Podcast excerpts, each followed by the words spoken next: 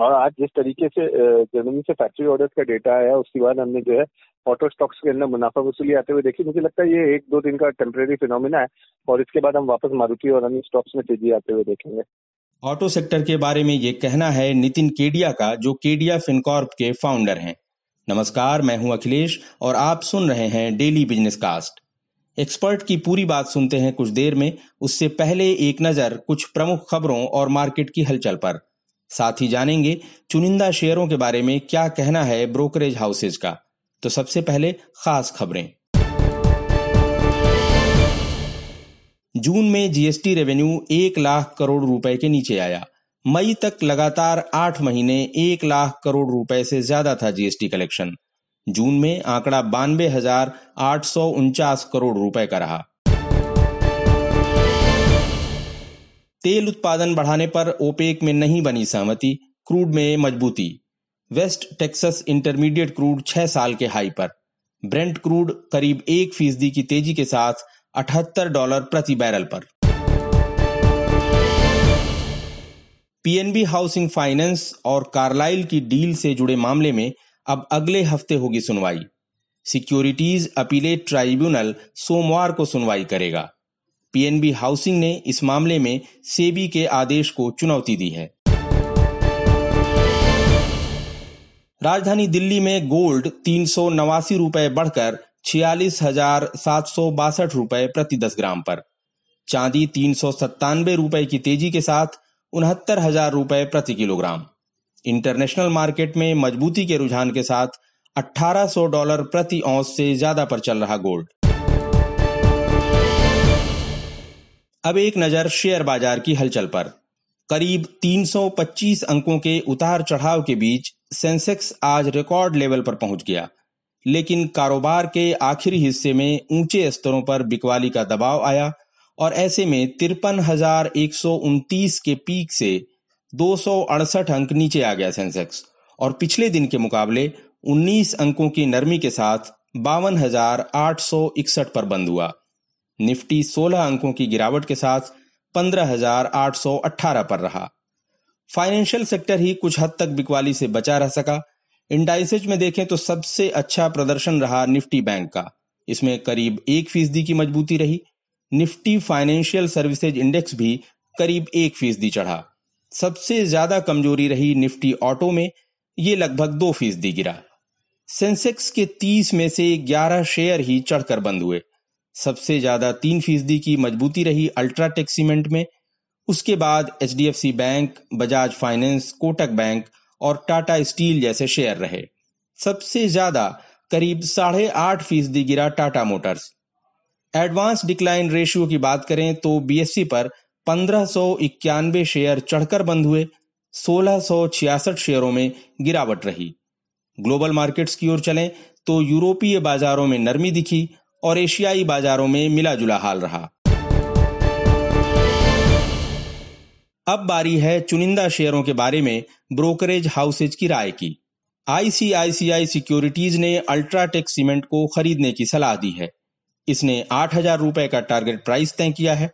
मंगलवार को तीन फ़ीसदी से ज़्यादा बढ़त के साथ छह हज़ार नौ सौ पैंतीस रुपए पर बंद हुआ यह शेयर। आईसीआईसीआई डायरेक्ट ने पेस्टिसाइड्स और एग्रोकेमिकल सेक्टर की कंपनी एक्सेल इंडस्ट्रीज़ का शेयर खरीदने की सलाह दी है। चौदह सौ दस रुपए का टारगेट प्राइस तय किया है। मंगलवार को शून्य दशमलव दो फ़ीसदी चढ़कर बारह सौ तैतालीस रुपए पर बंद हुआ शेयर। मोतीलाल ओसवाल ने एयू स्मॉल फाइनेंस बैंक को खरीदने की सलाह दी है। टारगेट प्राइस तय किया है ग्यारह सौ पचहत्तर रुपए। मंगलवार को आठ फ़ीसदी से ज़्यादा चढ़कर ग्यारह सौ पंद्रह रुपए पर बंद हुआ यह शेयर। आईसीआईसीआई सिक्योरिटीज ने इन्फोसिस को बाय रेटिंग दी है और सोलह सौ पचानवे रुपए का टारगेट प्राइस तय किया है। मंगलवार को करीब एक फ़ीसदी गिरावट के साथ पंद्रह सौ बासठ रुपए पर बंद हुआ इन्फोसिस। अब चलते हैं अपने मार्केट एक्सपर्ट नितिन केडिया के पास जो केडिया फिनकॉर्प के फाउंडर हैं। नितिन जी आज ऊँचे स्तरों पर मुनाफा वसूली दिखी बाज़ार में और, और क्या खास दिखा आपको मार्केट में आज? नमस्कार अखिलेश जी सभी श्रोताओं को मेरा नमस्कार। देखिए कल फेड के मिनट्स आने वाले हैं रात में और जनरली ये देखा गया है फेड के इस तरह के मिनट्स आते हैं या मीटिंग होती है। तो उसके पहले जो है मार्केट में एक मुनाफा वसूली या मार्केट में जो पोजीशन चल रही होती है उनकी कवरिंग देखी जाती है। तो मुझे लगता है कहीं ना कहीं वो कवरिंग जो है यूरोप मार्केट खुलने के बाद आई और जिस तरीके से जर्मन के अंदर ऑर्डर्स में कमी आई जर्मनी के डेटा के अंदर तो उसके बाद भी बाज़ार में एक गिरावट देखी गई।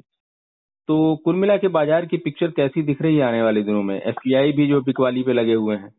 देखिए अगर ओवरऑल बात करते हैं तो फेड का जो है यहाँ पे और स्टांस आना बहुत ज़रूरी है बिकॉज़ फेड ने जो पिछली मीटिंग्स में गाइडेंस दी थी उसके हिसाब से जो भी मार्केट को डाइजेस्ट करना था, ऊपर नीचे जो मूवमेंट देखने थे, वो हम देख चुके हैं। अब जो नेक्स्ट फेड का गाइडेंस आएगा मार्केट जो है, उसी डायरेक्शन में अब ट्रेड करेगा। जी।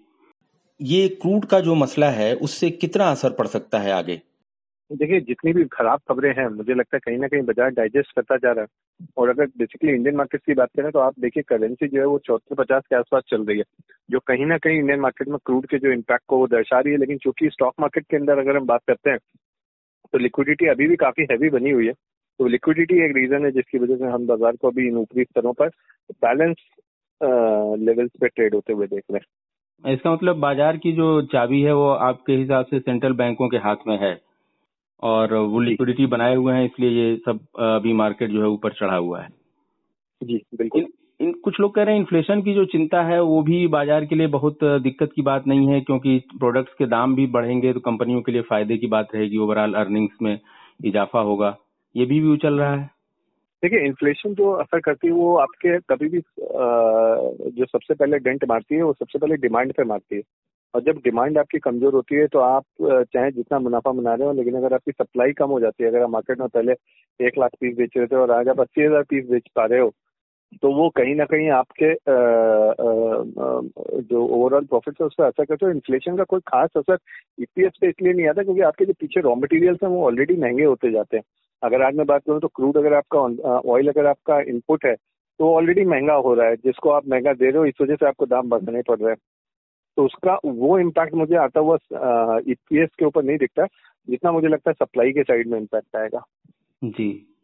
अच्छा आज के बाज़ार की बात करें तो ऑटो स्टॉक्स में आज जो है ठीक ठाक बिकवाली रही है और टाटा मोटर्स खास तौर से उस पर चर्चा कर रहे हैं अगर आप आठ फ़ीसदी से ज़्यादा गिरा है। क्या सलाह दे रहे हैं आप निवेशकों को इसके बारे में? देखिए एक दो दिन इम्पैक्ट आ सकता है। जर्मनी से जो बेसिकली क्या होता है जर्मनी जो है बड़ा इंपॉर्टेंट रोल प्ले करता है ऑटो सेक्टर के अंदर। और आज जिस तरीके से जर्मनी से फैक्ट्री ऑर्डर्स का डेटा आया, उसके बाद हमने जो है ऑटो स्टॉक्स के अंदर मुनाफा वसूली आते हुए देखी। मुझे लगता है ये एक दो दिन का टेम्परेरी फिनोमिना है और इसके बाद हम वापस मारुति और अन्य स्टॉक्स में तेज़ी आते हुए देखेंगे। टाटा मोटर्स के वो जगवार लैंड रोवर जो है, वो कह रही है कि आगे जो है उसका मुनाफा घट सकता है सितंबर क्वार्टर में तो इसका हैंगओवर टाटा मोटर्स पे आगे बना रहेगा? सर थोड़ा सा चार पाँच दिन का इम्पैक्ट आ सकता है, लेकिन चूँकि क्लैरिटी नहीं है कितने परसेंट तक ईपीएस घटेगा या क्या होगा, ये इनके जिस समय क्वार्टरली रिज़ल्ट आएँगे उस समय जब ये रिपोर्टर्स के सवालों का जवाब देंगे, सब चीज़ें क्लियर होंगी, पर मुझे लगता है तीन सौ दस, तीन सौ बारह का लेवल जो है बड़ा इंपॉर्टेंट है टाटा मोटर्स के लिए। जब तक उसके नीचे ट्रेड नहीं करता है, तब तक चिंता की कोई बात नहीं है। जी। तो सीमेंट स्टॉक्स में आज मजबूती दिखी है जून ये जो सीज़न है, ये इनके लिए कोई बहुत सीजनली मज़बूत तो होता नहीं है, लेकिन फिर भी जो है ये अल्ट्राटेक और श्री सीमेंट ये सब शेयर आज चढ़े हैं। कैसा आउटलुक दिख रहा है इस सेक्टर का? देखिए अगर सीमेंट की बात करें तो मुझे जिस हिसाब से ओपन इंटरेस्ट प्राइस के साथ पिछले दो तीन दिन से बढ़ रहा है तो मैं अगर केवल टेक्निकल्स की बात करूँ तो मुझे लगता है अल्ट्राटेक अंबुजा और इसी ये तीनों जो है वो अभी आ, कुछ समय के लिए बढ़त बना के रखेंगे जिसमें अल्ट्राटेक जो है वो इस सेक्टर का किंग प्रूव हो सकता है। जी। अब चलते चलते नितिन जी कल के बाज़ार में आप एक अंदाज़ा दीजिए कि रिटेल निवेशकों को कोई अगर सलाह भी देना चाहें वो भी। Uh, मुझे लगता है सर जिस तरीके से हॉलमार्किंग आई है और चीज़ें डिमांड बढ़ेगी तो मुझे लगता है कहीं ना कहीं ज्वेलरी सेक्टर के स्टॉक्स अच्छे रहेंगे जैसे टाइटन हो गया मोक्स ऑर्नामेंट्स हो गया नेशनल स्टॉक एक्सचेंज पर तो मुझे लगता है इन स्टॉक्स में खरीदारी करके कल चल सकते हैं। जी। नितिन जी आपका बहुत बहुत धन्यवाद। आपने विस्तार से जानकारी दी। धन्यवाद अक्षय जी। तो ये था डेली बिज़नेस कास्ट जिसे आप सुन रहे थे अपने साथी अखिलेश के साथ।